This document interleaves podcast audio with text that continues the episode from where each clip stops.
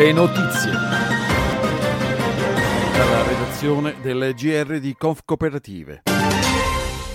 In occasione dei 35 anni di attività, la cooperativa sociale Lo Scoiattolo di Bologna ha organizzato nei giorni scorsi il convegno La cooperazione sociale oggi tra promozione umana e logiche di mercato. La cooperativa si occupa di tanti servizi in diversi settori, con al centro sempre la promozione umana, pulizia, energia, agricoltura e ancora catering, assicurazioni, servizi scolastici, laboratori occupazionali, sale cinematografiche.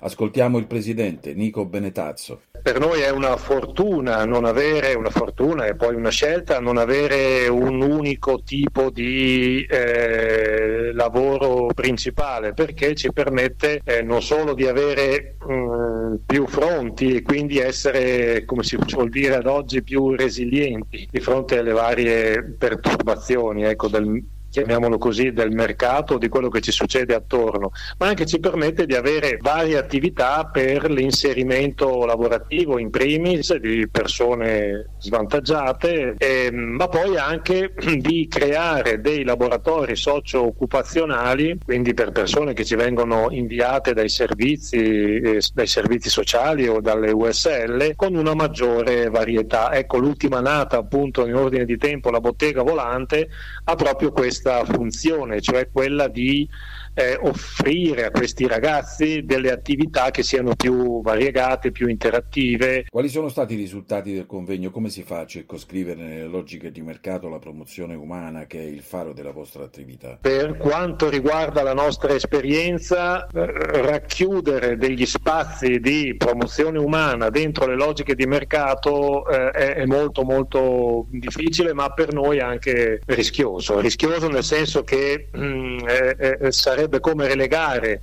il, eh, questa, questa, tensione alla promozione umana solo alle cooperative sociali che sono la via di sfogo di tutto quello che invece non viene fatto altrove e questo non lo vogliamo fare. La risposta che ci siamo dati è ancora maggiore cooperazione. Ci sarà anche la questione grano ucraino dopo lo stop imposto dalla Russia alle esportazioni al centro del summit sui sistemi alimentari dell'ONU in programma ad oggi fino a mercoledì a Roma. Il mondo dunque si unirà per cercare di raggiungere l'obiettivo dell'Agenda 2030 Fame Zero, mettendo nero su bianco gli impegni per lottare contro la malnutrizione.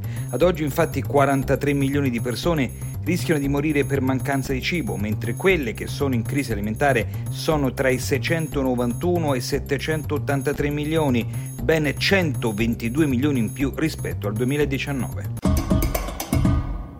Il GR di Conf Cooperative è un supplemento di Italia Cooperativa.